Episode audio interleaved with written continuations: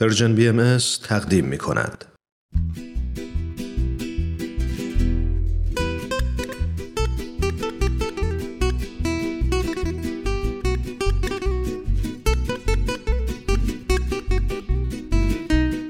اتاق مشاوره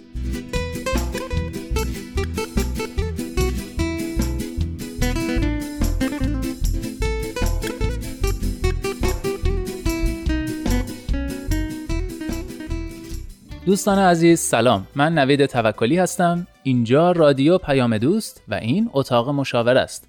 به 21 کمین قسمت اتاق مشاوره خوش اومدید. مثل همیشه برنامه رو با یک داستان شروع می‌کنیم که معرف موضوع برنامه است.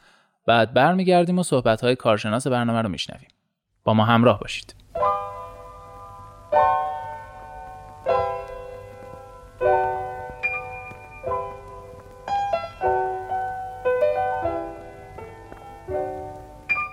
آقا من یه بچه دارم به معنای واقعی کلمه بی نظم همه اتاقش ریخت و پاشه. هیچی سر جاش نیست.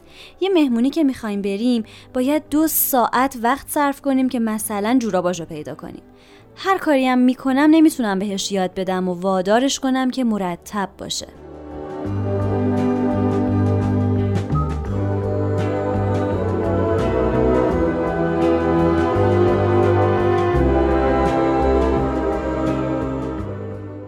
خب داستان امروز رو هم شنیدید. مشکلیه که فکر می‌کنم خیلی از خانواده ها باش دست و پنجه نرم می‌کنن. به حال بچه ها خیلی هاشون ممکنه بینظمی داشته باشن حالا در یه لولی در یک ساعتی.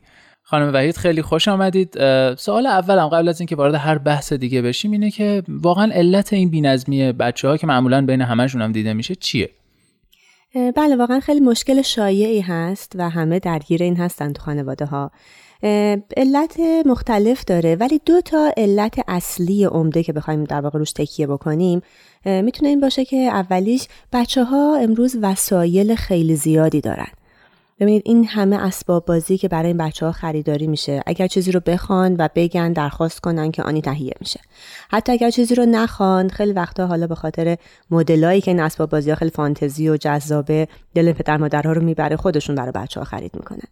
بعد مناسبت هایی که جشن گرفته میشه قبلا انقدر تعداد زیاد نبود یا آدم های زیادی دعوت نمی شدن جشن تولد ساده تر بود. خانواده فقط درجه یک دعوت می شدن الان مهمانی ها بزرگتر آدم های بیشتری دعوت میشن و خب هدایا و کادوهایی واسه بچه ها آورده میشه که واقعا ضروری نیست. خیلی هاش رو نه تنها نیاز ندارن حتی شاید دوست هم ندارن. بعد همه اینا انباشته میشه توی یه اتاق کوچیکی که حالا مال اون بچه هست و همین در دسترس بودنش دردسر میشه. که لوازم زیادی دارن که نمی‌دونن حالا چطوری اصلا ازش استفاده کنن کجا نگهش دارن چطوری بهش نظم بدن. علت دوم که خب این هم خیلی می‌تونه مهم باشه الگوی غلط گرفتنه کودکی که بینظمی رو دور برش می‌بینه اون رو یاد می‌گیره و حالا یه چیز عجیبی در مورد نظم و بینظمی هست که کاملا مسئله ذهنی میشه. یعنی بینظمی وارد ذهن میشه و به صورت یک الگو میمونه و تعمین پیدا می‌کنه بقیه کارها. البته می‌تونیم به دلایل دیگه هم اشاره بکنیم مثل اینکه کودکان اغلب مهارت دستبندی و جمع وعی رو ندارن. این باید از طرف والدین به اونها آموزش داده بشه و تقویت بشه درشون. و البته علت دیگه گاهی توقع ما به عنوان والد خیلی زیاده. یعنی در واقع متوجه نیستیم که کودک ما چه ویژگی سنی داره چقدر توانایی داره با توجه به حالا جستش و سنش و درک و فهمش و گاهی توقع زیاد از حد داریم برای رعایت نظم و نگه داشتن هر چیزی به شکل خودش در جای خودش.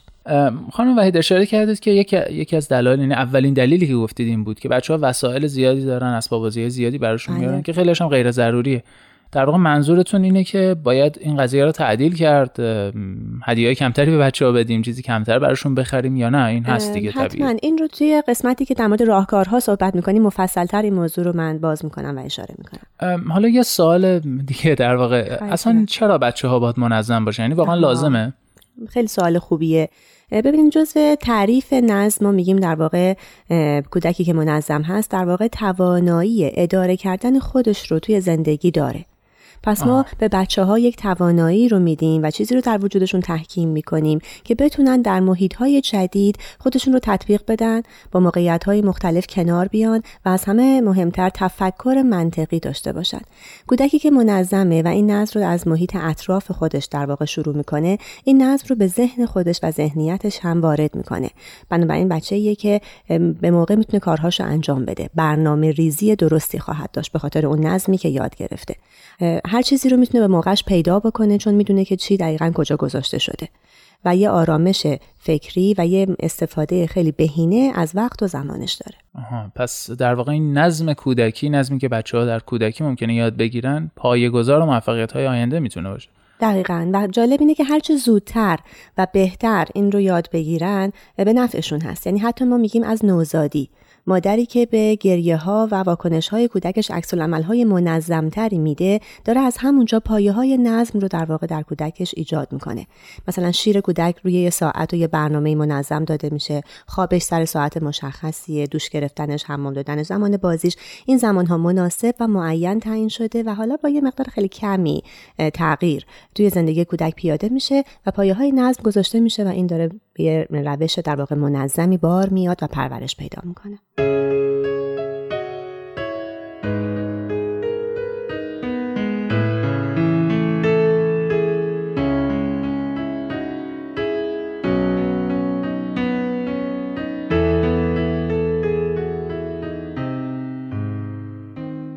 دوستان عزیز همچنان با 21 کمین قسمت اتاق مشاوره همراه هستید. موضوع این برنامه نظمه، نظم بچه ها. خانم وحید در بخش قبلی فرمودن که نظم انقدر مهمه که می‌تونه باعث موفقیت های آینده بچه ها بشه چون در واقع توانایی اداره کردن زندگی خودشون رو بچه ها از همون بچگی در واقع یاد می‌گیرن و بعد منطقی فکر کردن و برنامه ریزی کردن و چیزهای دیگه که در واقع همه پایه های یک فرد موفق یک بزرگسال موفقه و انگار همه اینها در بچگی ریخته میشه. خانم وحید خیلی واضح سوال الان. راهکارهای آموزش نظم به بچه ها چی می‌تونه باشه؟ البته یه پرانتز کوتاه باز کنم که گفتید از همون اول اول حتی در شیر دادن و ساعت خواب و ساعت خورد و خوراک بچه ها حتی به عنوان نوزاد این نظم رو میشه پایگذاری کرد. اما یه مقدار بیام جلوتر و در واقع بله. آموزش کلاسیکتر رو چجوری می‌تونن خانواده انجام بدن؟ ببین اولین گام اینه که در مورد علل صحبت کردیم. علل بینظمی حذف بشه. یعنی ما اونجا در مورد اینکه بچه ها وسایل خیلی زیادی دارن که حالا یا اصلا نیاز ندارن یا براشون جذاب و جالب نیست یا چرا؟ هم لازمه هم جذابه ولی زیاده. تعدادش خیلی بیشتر از اون چیزیه که کودک برسه در طی یک روز باهاش بازی کنه ازش استفاده کنه و یا حتی بیشتر از اون چیزیه که در کمودا و گنجای اتاقش جا بگیره. بنابراین اولین گام اینه که ما یه سری از چیزها رو حذف بکنیم. مثلا فکر کنید که جشن تولدی داشتیم یا حالا یه عیدی مراسمی چیزی بوده که فرزند ما خیلی هدیه گرفته. در این موقع میایم در واقع تقسیم بندی می‌کنیم. چیزایی رو که خیلی دوست داره یا منتظرشون بوده یا می‌دونیم اینا اسباب بازی ها یا کتاب های محبوب فرزند ما هست رو در اختیارش می‌گذاریم. بقیه رو جمع می‌کنیم فعلا تا یه مدتی که این تازگی این گروه اولیه از بین بره بعد می‌تونیم تعویض بکنیم. خیلی وقتا خوبه که با خود فرزندمون مشورت بکنیم. اگه حالا بلافاصله بعد از جشنه و همه هدایا انقدر تازگی داره که همشو می‌خواد خب حالا یکی دو روزم ما با این شلوغ بازاری که در واقع تو اتاقش به راه میفته کنار بیایم و صبوری بکنیم. ولی بالاخره می‌تونیم ازش بپرسیم که خب حالا مثلا ده تا عروسک پشمالو به دردمون نمی‌خوره. الان همه رو لازم نداریم. از بین اینا مثلا دو تا سه تاشو انتخاب کن بقیه رو می‌ذاریم توی ویترین یا می‌ذاریم بالای کمد یا می‌ذاریم توی کارتونی زیر تخت خواب. جایی که بدونه به او تعلق داره اطلاع داره و هر وقت هم بخواد با کمک ما یا حتی به تنهایی بتونه در بیاره و جایگزینش بکنه. و بعد حالا اینا رو بذاریم کنار یه هفته با اینا بازی کنیم بعد اونا میرن استراحتگاه اسباب بازی های جدید از استراحتگاه میان بیرون. در مورد لباس ها هم همینطوره. قطعا ما فصلی لباس ها رو تفکیکی می‌کنیم به عنوان مادر. تابستون زمستون تفکیک می‌کنیم و اینها. ولی یه وقتایی هست که مثلا یه لباسایی یکی دو سایز برای فرزند من کوچیک‌تره که خب قابل استفاده نیست. دیگه موندنش توی کمد لزومی نداره. یا یکی دو سایز بزرگتره. بازم تا یه سال دیگه شش ماه دیگه قابل استفاده نیست. اینا می‌تونه تفکیک بشه لیبل بخوره که خب ما فراموش هم نکنیم چی و کجا نگه میداریم. یا به انبار یا به کمدهای بالاتر یا حالا اتاقهای اضافه منتقل بشه که همه اینها در آن واحد توی کمد بچه در دسترس نباشه. حتی برای بچههایی که خیلی بی‌نظمن توصیه من اینه که لباس یک هفتهشون رو در نظر بگیریم که چه چیزهایی رو می‌خواد بپوشه. حالا مثلا روزی دو دست اگه قرار عوض بکنه و همه رو بقیه رو جمع بکنیم توی کاوری جدا کنیم و خارج از اتاق نگه داریم. در واقع اتاقی که 6 دست 7 دست لباس توی کمدش هست خیلی زودتر می‌تونه جمع بشه. چه اگر لباسا بیرون ریخته باشه چه اگر لباسا توی کمد باشه. پس یکی حذف این وسایل زیادی هست. یا کتاب ها از سنش گذشته دیگه حالا کتاب های خیلی بچگونه و داستان های اولیش رو نمی‌خواد اینا رو یا ببخشیم یا جمع کنیم بفرستیم انباری و قفسه ویترین کتابخونه هر چیزی که هست رو خلوتتر نگه داریم که واقعا از عهدهش بر بیاد که اینها رو جمع بکنیم. راهکار دوم که خیلی مهمه در مورد همین وسایل اضافی هنوز خدمتتون می‌خوام بگم اینه که جایگاه های مناسبی توی اتاق فرزندمون ایجاد بکنیم. شاید هر خانواده‌ای توانایی خرید قفسه و کمد خیلی زیاد نداشته باشه. می‌تونیم از این سبدهای پلاستیکی براشون بگیریم یا همین کارتونایی که برای نگهداری حالا کتاب یا حتی پوشاک اضافه هست که اشاره کردم رو داشته باشیم. از فضاهای زیر تخت فضاهایی که پشت کمد یا بالای کمد هست استفاده کنیم. این میشه تدبیر و درایت من مادر که ببینم چطوری می‌تونم یه هیته هایی رو ایجاد بکنم که فرزند من یاد بگیره. وقتی بهش میگم اتاقتو جمع کن اتاقتو مرتب کن این پیام واضح و آشکار نیست.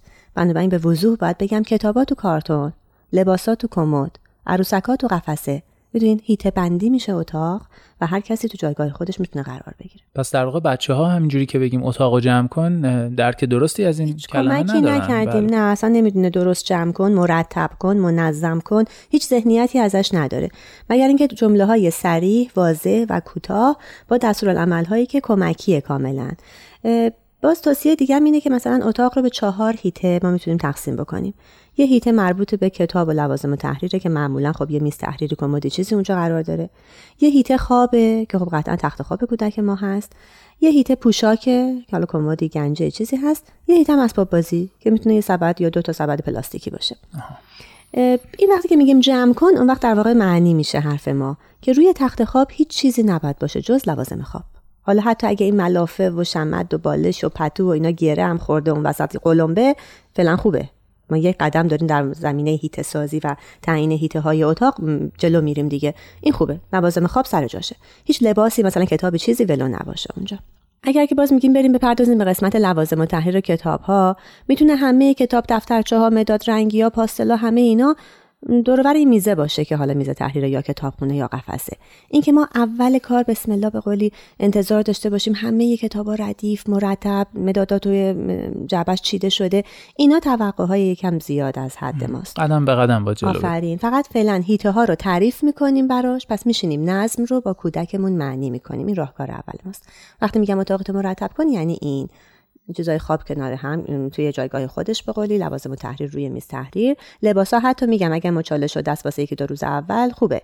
توی کمد و حالا اسباب بازی هم که سر جاش توی اون حالا سبدی که از قفسه ای که هست چیزی وسط اتاق ولو نیست هیچ هم از یه هیته وارد هیته دیگه نشده. این معنی کردنه در واقع یه ذهنیتی به فرزند من میده و زمینه رو آماده می‌کنه برای اینکه شروع بکنه به فعالیت و طبق معمول. هر قدم کوچکی که برمیداره در این مسیر بسیار دیده بشه تشویق بشه حمایت بشه و تحسین بشه. خیلی ممنون. راهکار دیگه هم هست؟ بله مرحله بعد از اینکه معنی می‌کنیم هیته ها رو تفکیک می‌کنیم اینه که نظرات اون رو هم بشنویم. خیلی وقتا من دلم می‌خواد که خب حالا مثلا کتاب قصه ها یه بر باشه کتاب های علمی یه طرف باشه کتاب های درسی حالا مثلا تو کشو باشه. ولی شاید فرزند من اتاق خودشه میستحیر خودشه و او باید راحت باشه با اینا کار کنه. یا نظر دیگه ای داره. بشنویم نظراتش رو افکارش رو و اجازه بدیم واقعا سلیقه او و نظر او در چیدمان و نظمی که حالا ما ازش می‌خوایم توی اتاقش رعایت بکنه دخیل باشه. تا اونجایی که ممکنه انطاف داشته باشیم. یعنی حتی اگر به نظر من هنوز به هم ریختگیه ولی به او آرامش میده و هیته ها هم همونطوری قبلا خدمتون گفتم سر جاشه یعنی توی یه نگاه اول یه چیز شهرآشوبه خیلی در هم ریخته به نظر نمیاد بپذیریمش که خب اینم یه ایده است یه سلیقه است باشه. و بذاریم یه مدت همین رو ببره جلو. بعد می‌تونیم دوباره تو نشست بعدی و دوباره شنیدن نظرات اون و طرح نظرات خودمون به یه ایدئال بهتری برسیم و نزدیکتر بشیم به اون چیزی که واقعا نظم از نظر ما معنی میشه.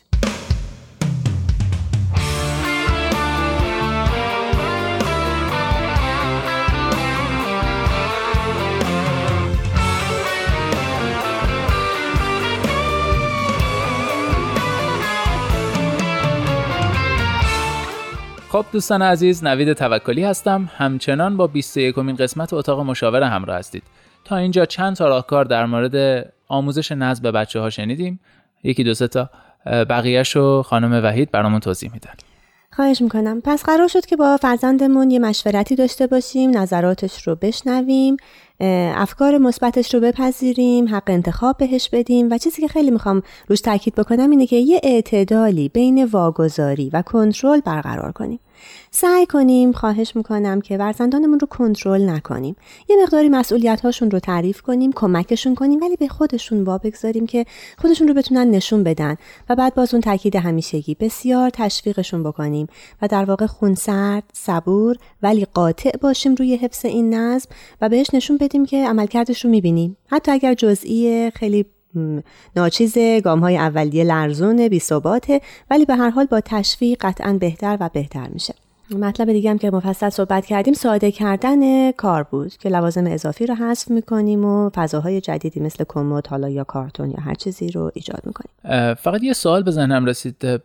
بعضی وقتا بچه ها با هم توی اتاقن. دو تا از بچه های گاهی حتی سه تا مثلا خواهر برادر با هم یه اتاق مشترک دارن. فکر کنم اونجا شرایط مقدار سختتر میشه نه؟ دقیقا مطلبی بود که می‌خواستم بعد از این بهش اشاره بکنم. فکر می‌کنم شاید بیشتر وقتا اینجوریه. اغلب آپارتمان ها کوچیکه و حالا اگر بچه ها دو یا سه تا هستن مجبورن که از اتاق مشترک استفاده بکنن. اینجا کار سختتره. و در واقع صبر و تحمل والدین باید بیشتر باشه. یعنی باید به بچه ها حق بدیم که حالا دیگه لوازم بیشتری توی فضای کمتری داره در کنار همدیگه قرار می‌گیره و خود بچه ها هم هیته های مشترک رو خیلی دوست ندارن. اون استقلال و اون اعتماد به نفسی رو که باید داشته باشن که رو هیته های خودشون بتونن کنترل داشته باشن ندارن. باز توی همین اتاقهای کوچیک هم توصیه من اینه که تا اونجایی که میشه لوازم اضافی رو حذف بکنیم که در واقع فضای مثبت و مفید بیشتری برای بچه ها فراهم بشه و بعد حتی همون یه اتاق هم تفکیک و هیته گذاری بشه. یعنی حتی اگه شده با یه قفسه یه پاراوان یه پرده خیلی ساده یه قالیچه مثلا حالا یه جوری عمود میندازیم افقی میندازیم کارش می‌کنیم اتاق نصف بشه. که معلوم مثلا اگر از این تختای دو طبقه استفاده می‌کنن کاملا مشخص باشه فضای بالای هر تختی رو مال اون فرزندی که اگه می‌خواد که نقاشی به چسبونه حالا یه اسباب بازیه که محبوبش دوست داره اونجا قرار بده. میز تحریر باز همینطور. اگر ساعات مختلفی استفاده می‌کنن که شوهاش کمدش تفکیک باشه ساعت ها مشخص باشه. کمد لباس که خب بالاخره باز باید یه قفسه کشو یه چیزی تفکیکی باشه. کاملا برای بچه ها تعریف بشه و مشخص بشه که هر کس هیتش کجاست چقدر و مسئول نگهداری نظافت و نظم همون اون محدوده خودش هست. و باز دوباره دیگه بقیه راهکارا اینن همینه. سعی می‌کنیم کار رو ساده کنیم نظم رو براش تعریف کنیم واضح و کوتاه صحبت کنیم بسیار تشویقشون کنیم ایده های خودشون رو هم در این زمینه بپذیریم. خانم وحید این خیلی خوبه که ما به بچه ها نظم آموزش بدیم اما خب خیلی موضوع شیرین و جذابی نیست به حال قبول کنید دیگه. چجوری میشه اینو برای بچه های مقدار شیرین کرده؟ با لحن کودکانه و با بازی بهتر میشه کار رو جا انداخت و تحکیم کرد و مطمئنم که همه مامانا تو این زمینه تجربیات خیلی خوب و مثبتی دارن که خودشون هم لذت می‌برن. مثلا میشه از یه طرح یا یه نقاشی استفاده کرد برای اینکه بچه ها یادآوری کنیم که اتاقت باید مرتب باشه. یا حتی برای بچههایی که مدرسه رفتن و خوندن بلدن یادداشتای با مزه با تنز نوشت روی چیزایی که مربوط به بچه ها هست گذاشت. مثلا روی کفشا بذاریم که لطفا منو دم در جفت کن. یا رو کتابایی که وسط اتاق پخشه مثلا یه یادداشتی بذاریم که دوست ندارم اینجا ناراحتم منو به قفسه برگردون. بدین از زبان اشیا براشون یادداشتایی بذاریم که مثل یه بازی جلوه بکنه.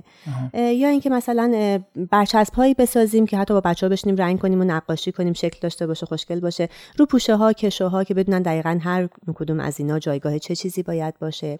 یا مثلا روی کمد لباس. یادداشت بذاریم چوب لباسی های فانتزی براشون بگیریم. کار رو یه جوری در واقع جذابتر و جالبتر بکنیم با نقاشی با شوخی با بازی و با رنگ. انشالله که موفق هم باشن در این خیلی خیلی ازتون ممنونم. مثل همیشه توضیحات کامل و جامع و با لحن گرم و صمیمی خیلی ازتون ممنونم. خواهش می‌کنم. خواهش می‌کنم. دوستان عزیز به پایان این قسمت اتاق مشاوره رسیدیم. ممنون که با ما همراه بودید. هفته های آینده هم با ما همراه باشید. شاد باشید و خوشبخت. خدا نگهدار.